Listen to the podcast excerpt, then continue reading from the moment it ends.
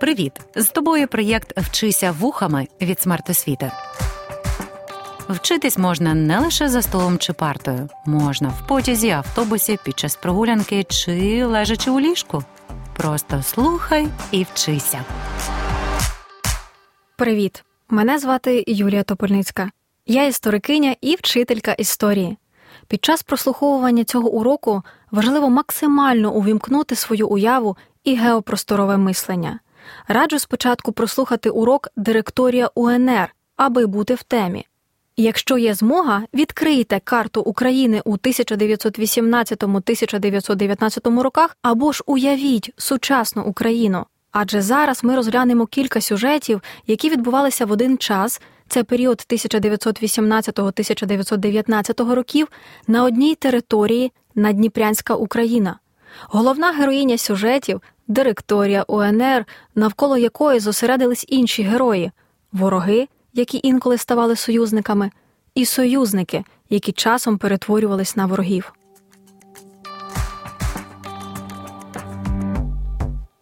Повернімося в листопад 1918 року. Сьогодні це наша відправна точка на лінії часу. Німеччина та Австро-Угорщина підписали Комп'єнське перемир'я. Перша світова війна скінчилась, Антанта перемогла. В цей час відбувається повстання директорії УНР проти гетьмана Павла Скоропадського.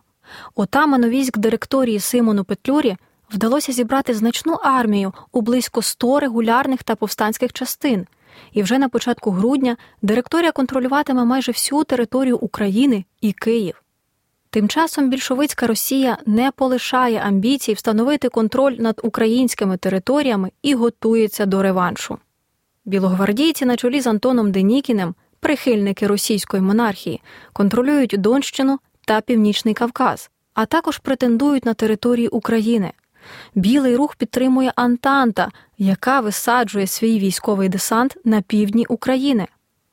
Відроджена Польща прагне здобути контроль над східною Галичиною та усією правобережною Україною. Це загрожує з УНР та відновленій УНР. У цьому складному політичному процесі по всій території УНР розгортаються місцеві повстанські рухи. А тепер про усе по черзі. Вже на початку грудня 1918 року від армії директорії УНР, яка налічувала близько 100 тисяч осіб, залишалася лише чверть. Куди ж поділась армія? Нагадаю, що напередодні повстання директорії проти гетьмана Скоропадського селяни, яким обіцяли землю за участь у заколоті, активно долучались до лав армії Петлюри. Об'єднуючись у загони на чолі з місцевими отаманами, вони з великим завзяттям боролися з гетьманськими військами. А після повалення влади Скоропадського стали розходитися по домівках без бажання захищати Українську Народну Республіку. Частина з цих загонів, зокрема на чолі з отаманом Зеленим, що діяв на Київщині, Никифором Григор'євим, який базувався на Херсонщині, перейшли на бік більшовиків. Інші отаманські загони не визнавали ніякої центральної влади і захищали лише власні чи територіальні інтереси. Попри існування міфічних трудових рад, реальна влада на місцях належала отаманам. Вони придушували страйки, забороняли робітничі організації, розганяли профспілки. Отаманщина підривала директорію УНР зсередини, знесилювала її у боротьбі з ворогами. Можемо підсумувати, що Отаманщина це, по-перше, засилля різноманітних збройних формувань в умовах відсутності реальної державної влади, а по-друге, період в історії визвольних змагань. Розгляньмо сюжет Друга війна більшовицької Росії проти УНР. Повернімося знову в листопад 1918 року. Завершення Першої світової війни і листопадова соціалістична революція в Німеччині відродили в російських більшовиків ідею встановлення соціалізму у світі. Наступ на Європу треба було розпочати негайно. Першою на шляху більшовиків була Україна, яку якраз охопило антигетьманське повстання директорії УНР. Червоні розуміли, що зсередини здійснити переворот в Україні і встановити тут більшовицький режим їм не вдасться, адже вони не мали широкої підтримки серед українського населення. Тож пішли вже відомим їм шляхом. В кінці листопада російськими більшовиками у російському Курську було сформовано тимчасовий робітничо-селянський уряд України. Також совєти створили кілька військових частин, що мали піти наступом на Україну. Майже всі вони були сформовані з татар, китайців, угорців, чехів, поляків та інших національностей. Вторгнення більшовицьких військ почалося 20 грудня 1918 року. На той час влада в Україні вже належала директорії УНР. При цьому на запит директорії більшовики відповідали, що російських військ на території Української Народної Республіки немає. Москва тут ні до чого, їх там нет. А проти директорії воюють самі українці, які підтримують радянський робітничо-селянський уряд в Україні. Так, так, воюють українці, щоправда, із зовнішністю китайців, татар та інших. Цю історію ви вже чули. Більшовики використали ту саму тактику, що і під час першої своєї війни проти УНР. Цю тактику московити ще неодноразово використають і в майбутньому. Однак російські більшовики були не єдиною загрозою для України. У грудні 1918 року українським військам доводилося стримувати наступ радянських частин на Чернігівщині і Харківщині. Також ішов наступ денікінських білогвардійських військ у районі Луганська та Бахмута. До того ж, буквально напередодні більшовицького наступу війська Антанти, що прибули морем на кораблях із Франції і з Румунії суходолом, почали зосереджуватися на півдні біля Маріуполя, Нікополя та у напрямку Херсону. Погодьтеся, це схоже на апокаліпсис. Тож директорія вже 31 грудня 1918 року надіслала радіограму на адресу Раднаркому Росії, в якій запропонувала переговори про мир. Більшовики не визнавали директорію представницьким органом влади українського народу, але на переговори погодилися. Дипломатична місія УНР виїхала до Москви. Українці заявили, що директорія погодиться на радянську форму влади в УНР за певних умов.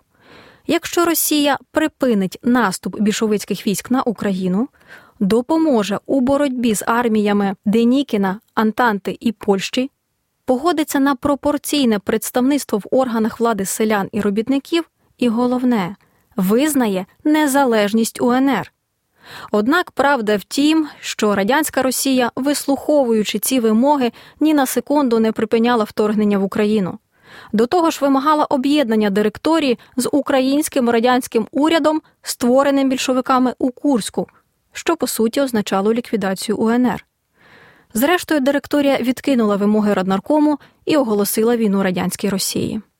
Спроба армії ОНР зупинити червоні війська на лівобережжі зазнала невдачі.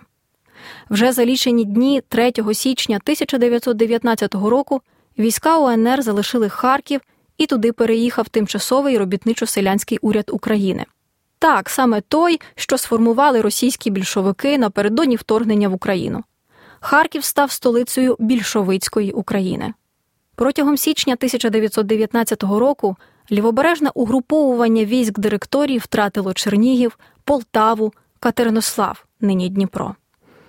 На початку лютого директорія і уряд покинули Київ. А вже 5 лютого 1919 року радянські частини зайняли Київ. Директорія перебралася на Поділля до Вінниці, потім до Проскурова, це сучасний Хмельницький, а ще згодом до Радзивилова, це ще 175 кілометрів на захід, нині місто Радивилів Рівненської області. З цими подіями пов'язують появу широковідомої приказки у вагоні директорія під вагоном територія. Вона правдиво ілюструвала сумну реальність стрімкої втрати територій. Після жорстоких боїв на правобережній Україні війська директорії були вимушені відійти до річки Збруч, зосередившись на невеликій території навколо Кам'янця-Подільського. Поміркуймо, чи могла б директорія в тих умовах втримати контроль над Україною. За короткий час свого перебування у Києві директорія не змогла налагодити роботу державного апарату ні в центрі, ні на місцях. Органи охорони громадського порядку не були створені. Втримати армію від розпаду не вдалося. Директорія мала слабку соціальну опору, тобто не мала підтримки інтелігенції, яку часто зараховували до експлуататорських класів. До того ж, селянство, особливо біднота, звинувачувала директорію в сприянні поміщикам і куркулям, тобто заможним селянам. Не мала директорія і широкої підтримки робітників оскільки місцеві отамани придушували страйки, забороняли робітничі організації, розганяли профспілки. Широкі маси українського населення, особливо селянство, не зовсім усвідомлювали важливість загальнонаціональних інтересів, тобто необхідність створення і зміцнення власної держави. Окрім того, Українську Народну Республіку не сприймали як державу на зовнішній політичній арені, а саму директорію роздирали внутрішні чвари.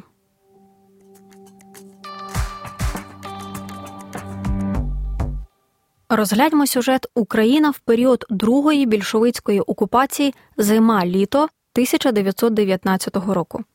На початку 1919 року більшовики контролювали усю лівобережну Україну і просувалися до Києва. Тож 6 січня більшовицька влада в Харкові оголосила про створення на окупованих українських землях Української соціалістичної, совєтської чи радянської республіки, тобто УССР або УСРР. Пропоную розібратися з термінами совєтський та радянський. Нині обидва ці терміни є загальновживаними. Термін радянський походить від слова рада радитися. Ради це демократично обрані органи влади робітників і селян, які все мали вирішувати разом. А насправді просто виконували вказівки більшовиків. Тому ефектне словосполучення влада рад насправді такою не була. Терміном совєтський, як калькою з російської мови, ми хочемо підкреслити чужинність цієї влади, яку нам нав'язали, і яка діяла методами терору, влади, що мала імперські амбіції і прагнула знищити український національний рух. Термін совєтський показує, як ідея рад була спаплюжена. На місцевому рівні замість обіцяних рад більшовики призначали військово-революційні комітети ревкоми. Вони зосереджували в своїх руках політичну і військову владу, а також діяли як апарат примусу. У селах створювали комітети бідноти, комбіди, що також мали стати підтримкою більшовицького режиму серед найбідніших верств. Для боротьби з противниками утвердження радянської влади було створено всеукраїнську надзвичайну комісію або ЧК з російської чрезвичайний комітет а його учасники чекісти. Саме вони найчастіше очолювали репресивні акції проти українців, противників совєтського режиму. Більшовицькі лідери не були впевнені у підтримці українського населення, тому спиралися на силу. У березні 1919 року совєтська влада ухвалила Конституцію УСРР. Втім, за її змістом було неможливо встановити, чи є совєтська Україна незалежною державою. В тексті є згадки про законодавчі, виконавчі і судові органи влади, а також положення про герб і прапор республіки. Росія в її тексті жодного разу не згадувалася. Однак на практиці УСРР нагадувала звичайну квазідержаву, яка мала номінальні власні органи влади, але керувалася Москвою. Це щось на кшталт сучасних так званих Донецької та Луганської народних республік, створених унаслідок російської агресії у 2014 році. А тоді, у 1919-му, розпочалося поступове поглинання совєтською Росією всієї України. У червні 1919 року совєти оголосили про об'єднання економіки, фінансів, транспортної мережі України та Росії а згодом про утворення воєнно-політичного союзу Совєтської Росії та України. Центром прийняття будь-яких рішень і керівництва перерахованими галузями ставала Москва. На території України було поширено політику, яка пізніше отримала назву воєнний комунізм. Він передбачав загальну трудову повинність, мілітаризацію праці, заборону приватної торгівлі, продовольчу розкладку для селян, введення карткової системи постачання для міського населення, націоналізацію всіх підприємств. Політика совєтів щодо українського села була особливо жорстокою. Влада вимагала, щоб селяни здавали державі усю продукцію, що перевищувала норму, встановлену на особисті потреби. Завдання щодо збору розкладали по дворах, селах, волостях і повітах. Так з'явилася продовольча розкладка, продрозкладка. Хоча продрозкладка мала вигляд обміну товару на гроші, це не була торгівельна операція, тобто коли виробник встановлює ринкову ціну на товар і продає його. Натомість держава платила селянам за вилучену продукцію стільки, скільки вважала за потрібне. Продрозкладка була реквізицією, тобто примусовим вилученням державою майна у власника. Реквізиції здійснювали робітничі загони, які комплектували в Росії. Також цією справою опікувалися комітети бідноти, військові підрозділи УСРР, чекісти. Щоб перешкодити селянам нелегально торгувати хлібом за конкурентними цінами, створювали загороджувальні загони на залізницях і водних шляхах. Селяни ж почали чинити збройний опір.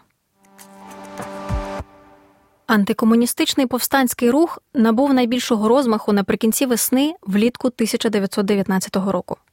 Про поширеність в Україні селянського повстанського руху свідчить той факт, що участь у ньому брали близько 250 тисяч селян, тобто кількість повстанців у кілька разів перевищувала чисельність армії УНР. Активним був селянський повстанський рух в урочищі Холодний Яр Київської губернії, а нині Черкаська область. Перша військова організація в Холодному Яру виникла у 1917 році як охорона Мотронинського свято Троїцького монастиря. Це були 22 особи під керівництвом Олекси Чучупака. А 1919 року сформувався повстанський загін полк гайдамаків Холодного Яру під командуванням іншого брата Василя Чучупака. Останній діяв під прапором Української Народної Республіки. Під час більшовицької окупації України повстанці видали відозву до населення із закликом чинити збройний опір воєнному комунізму. Вже влітку 1919 року холодноярівські повстанці розпочали боротьбу проти білогвардійців Денікіна, які здійснювали наступ на Україну. 30 листопада 1919 року холодноярівці оголосили про взяття влади в Чигиринському повіті. Було відновлено дію законів і наказів директорії УНР. Проводилася мобілізація населення. У середині грудня 1919 року на нетривалий час повстанці захопили і сам Чигирин. Холодноярівці, прихильники української держави, виступали проти радянської влади, тому з подальшим приходом більшовиків вони не здавалися, а продовжували боротьбу приєднанні до середини 1920-х років. Навесні влітку 1919 року повстали проти більшовиків і ті отамани, що раніше перейшли на їхній бік отаман Григорія та Зелений. Втім, їхні повстання вдалося придушити. Дещо інша ситуація склалася із загонами отамана Нестора Махна. Він контролював значну територію навколо Гуляйполя, що на Катеринославщині, сучасна Дніпропетровська область. У квітні 1919 року Махно закликав селян чинити опір політиці продрозкладки. Втім, отаман своїми силами тримав весь фронт проти білогвардійців денікінців між Маріуполем і Волновахою. Тож совєти не наважилися вжити проти нього каральних заходів.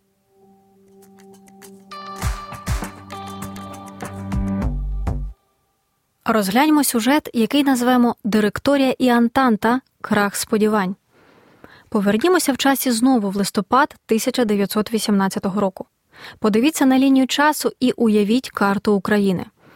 Нагадаю, що в цей час із заходу Польща вже розпочала війну проти ЗУНР. На півночі і північному сході готувалися до вторгнення в Україну армії більшовицької Росії, а на південному сході нагромаджували сили білогвардійці на чолі з Антоном Денікіним.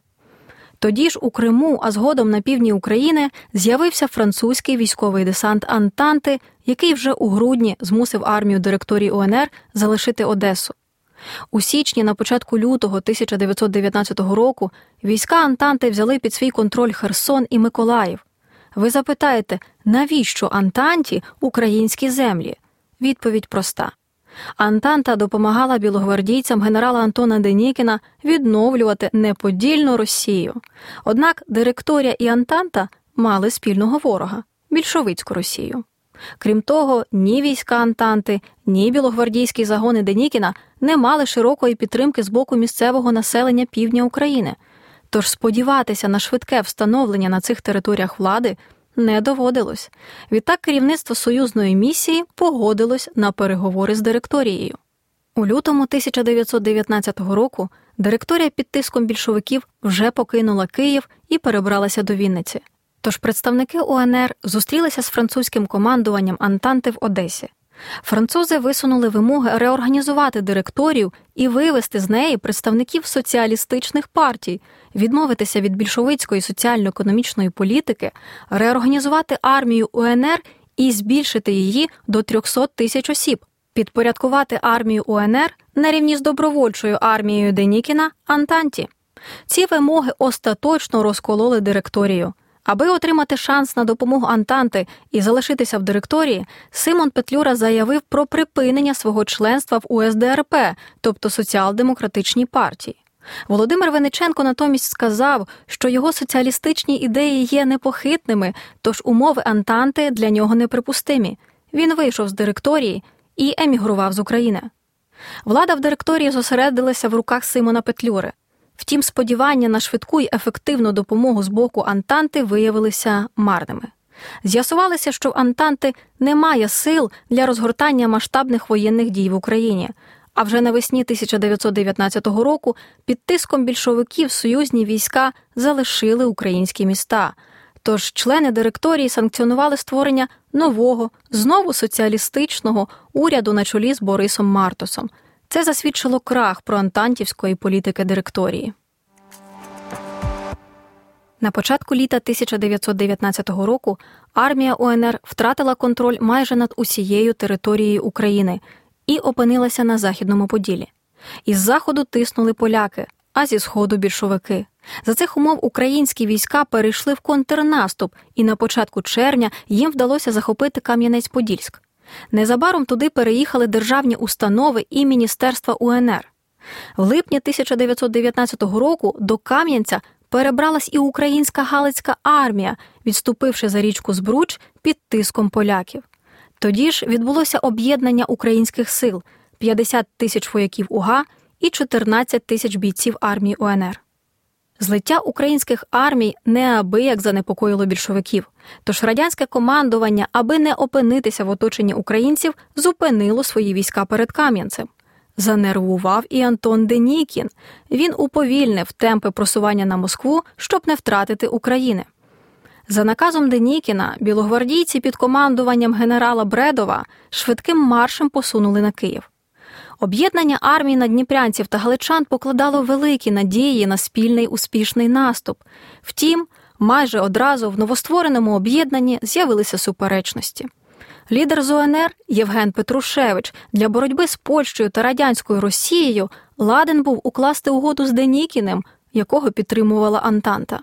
Натомість голова директорії УНР Симон Петлюра саме в Денікіні бачив основного ворога. Оточення Петлюри складалося із соціалістичних елементів, які з недовірою ставилися до Євгена Петрушевича та його однодумців, звинувачуючи їх у реакційності.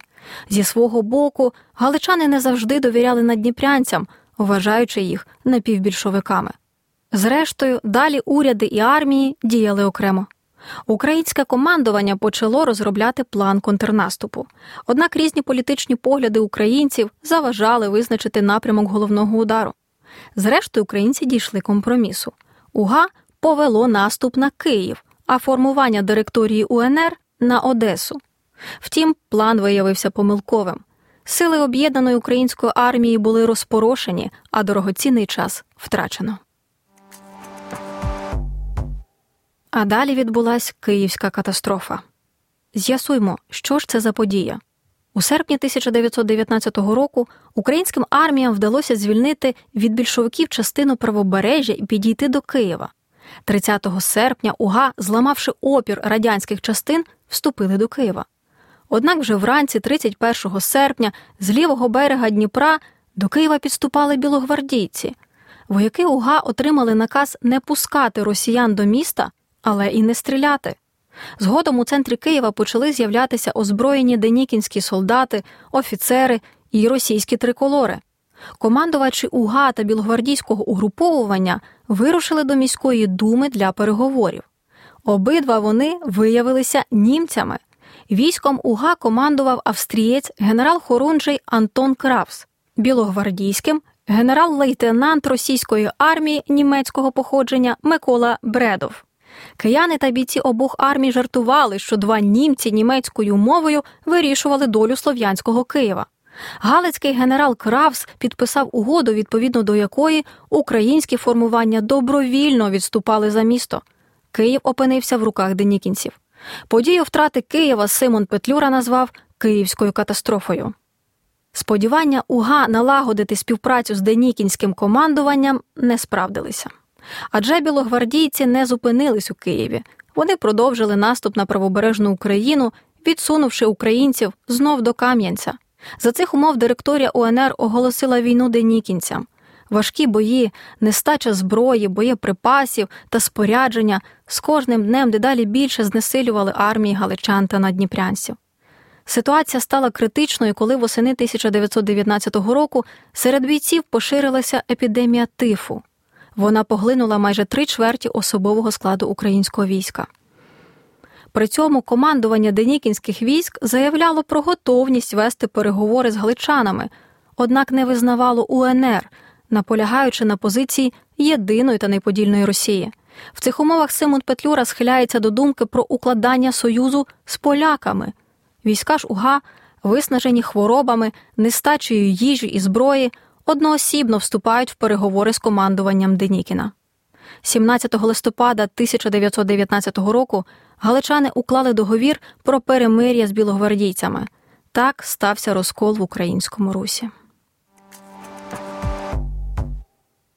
До кінця осені 1919 року білогвардійці окупували майже всю територію УНР, окрім невеликого трикутника навколо міста Любар, що на Волині, нині Житомирська область. Там були затиснуті українські війська, які напередодні втратили Кам'янець у боротьбі проти поляків. А якою ж була політика білогвардійців в Україні? Окуповані українські землі поділялися на Київську, Харківську та Новоросійську області. Кожну з них очолював генерал з необмеженими повноваженнями. Українське і радянське законодавство скасовувалося, встановлювались постанови, розпорядження та тимчасові правила нової влади. Національна політика Денікіна була відверто антиукраїнською. Вона швидко розчарувала багатьох українців, які перед тим перейшли від директорії на бік Денікіна. Український рух оголошено зрадницьким, назву Україна замінено на Малоросія. Державною мовою визнавали російську. Всі українські навчальні заклади й установи було ліквідовано, замість них заснували російські, закривали українські газети, вилучали з крамниць і знищували українські книги, розпочали репресії проти національної інтелігенції, пропагували антисемітизм, проводили єврейські погроми. Репресивна антиукраїнська політика денікінців на окупованих землях отримала назву Білий терор. І, хоч в економіці відновлювалась торгівля і приватна власність, це відбувалося не у ринковий спосіб. Значну частину свого врожаю селянські господарства мали передавати колишнім власникам земель, поміщикам. Додатково був встановлений спеціальний військовий податок. Широкого розповсюдження набули карні експедиції проти селянства з метою вилучення в них врожаю. У політиці щодо промисловості підприємства поверталися колишнім власникам, встановлювався 11-12 годинний робочий день для робітників. Така політика денікінського режиму викликала невдоволення і протести. Знову активізувався селянський рух. На півдні України найпотужнішою течією повстанського руху була Махновська. У серпні 1919 року батько Махно, так його називали прихильники, видав наказ про утворення революційної повстанської армії України махновців. Вона дуже швидко зростала і восени 1919 року нараховувала до 100 тисяч осіб. Махно вважав білогвардійців головним своїм ворогом, адже ті виступали за відновлення поміщицького землеволодіння і експлуатацію селянства. Тож у вересні 1919 року на станції Жмеренка, що на Вінничині, між махновцями та петлюрівцями була укладена компромісна угода про боротьбу з Денікіним. Одержавши від Петлюри зброю та боєприпаси, Махно блискавичним ударом пробив фронт білогвардійців і за короткий час взяв під контроль значну територію на півдні України від Перекопа до Бердянська і від Каховки до Синельникового. Махновці оволоділи навіть Маріуполем, який розташовувався за 100 кілометрів від Таганрога, де перебувала Денікінська ставка. Такі дії батька Махна були на руку більшовикам. В листопаді 1919 року Червона армія почала новий наступ на Україну. Про те, якими методами користувалися більшовики, щоб у третій спробі закріпити свою владу в Україні, ми поговоримо іншим разом. А тепер усі події синхронізуємо на вісі часу. Відправна точка листопад 1918 року. Нагадаю, 1 листопада листопадовий зрив у Львові і початок польсько-української війни, 11 листопада завершення Першої світової війни, капітуляція Німеччини. Ще через кілька днів, 13 листопада, у Львові проголошено з УНР, а у Києві створено директорію УНР, яка вже 15 листопада почала антигетьманське повстання. Початок грудня 1918 року війська Антанти висаджують свій десант на півдні України на допомогу Денікіну, захоплюють Крим, Одесу, Херсон, Миколаїв. 15 грудня директорія утверджується у Києві, а 20 грудня більшовики починають нову війну проти УНР. На початку нового року, тобто за майже три тижні воєнних дій, 6 січня 1919 року більшовики захопили усе лівобережжя України і у Харкові оголосили про створення УСРР. Вже через два тижні, 22 січня, у Києві проголошено акт злуки УНР та ЗУНР. В цей час частина Галичини зі Львовом окупована поляками. Вже 5 лютого, менше як за два місяці перебування у Києві, директорія під тиском більшовиків покидає столицю, переїжджає до Вінниці і починає безперспективні переговори з Антантою. Відбувається розкол. Винниченко емігрує, Петлюра очолює директорію. Лютий і всю весну 1919 року більшовики витісняють війська Антанти з півдня України. Тим часом директорії вдається зберегти контроль тільки над частиною Західного Поділля. Тоді ж війська УГА відчайдушно намагаються повернути контроль над Галичиною. Перший місяць літа, червень 1919 року, директорія захоплює Кам'янець-Подільський, УГА здійснює Чортківську офензиву. Липень 1919 року УГА зазнає поразки від поляків, переходить за Збруч і у Кам'янці з'єднується з армією директорії. Тоді ж у липні починається активний наступ Білої армії Денікіна на Україну. До кінця літа денікінці витіснили більшовиків з лівобережжя та півдня і попрямували до Києва. Тим часом армія Угайде на Київ, а армія Петлюри на Одесу. 31 серпня 1919 року Київська катастрофа. Війська УГА зустрічаються із білогвардійцями у Києві, добровільно здають денікінцям місто і домовляються про співпрацю. Упродовж осені 1919 року Денікін захопив майже всю Україну. Відбувається білий терор. Українська армія витіснена до Любара на Волині. В кінці осені, 17 листопада 1919 року, Уга укладає мир з денікінцями і переходить до їх лав. Українська армія розкололась. Тоді ж у листопаді 1919 року більшовики почали третю війну проти України. Упродовж 1919 року Українська Народна Республіка, оточена польською, радянською, білогвардійською і антантівською ворожими арміями, відчайдушно виборювала своє право на існування. У цьому кільці фронтів її лідери мали успішні кампанії, які часто затьмарювали складність ситуації та зрада союзників. Конфлікти всередині самої директорії і між надніпрянцями й галичанами не сприяли зміцненню української армії перед ворогами і мали надзвичайно важкі і трагічні наслідки для України.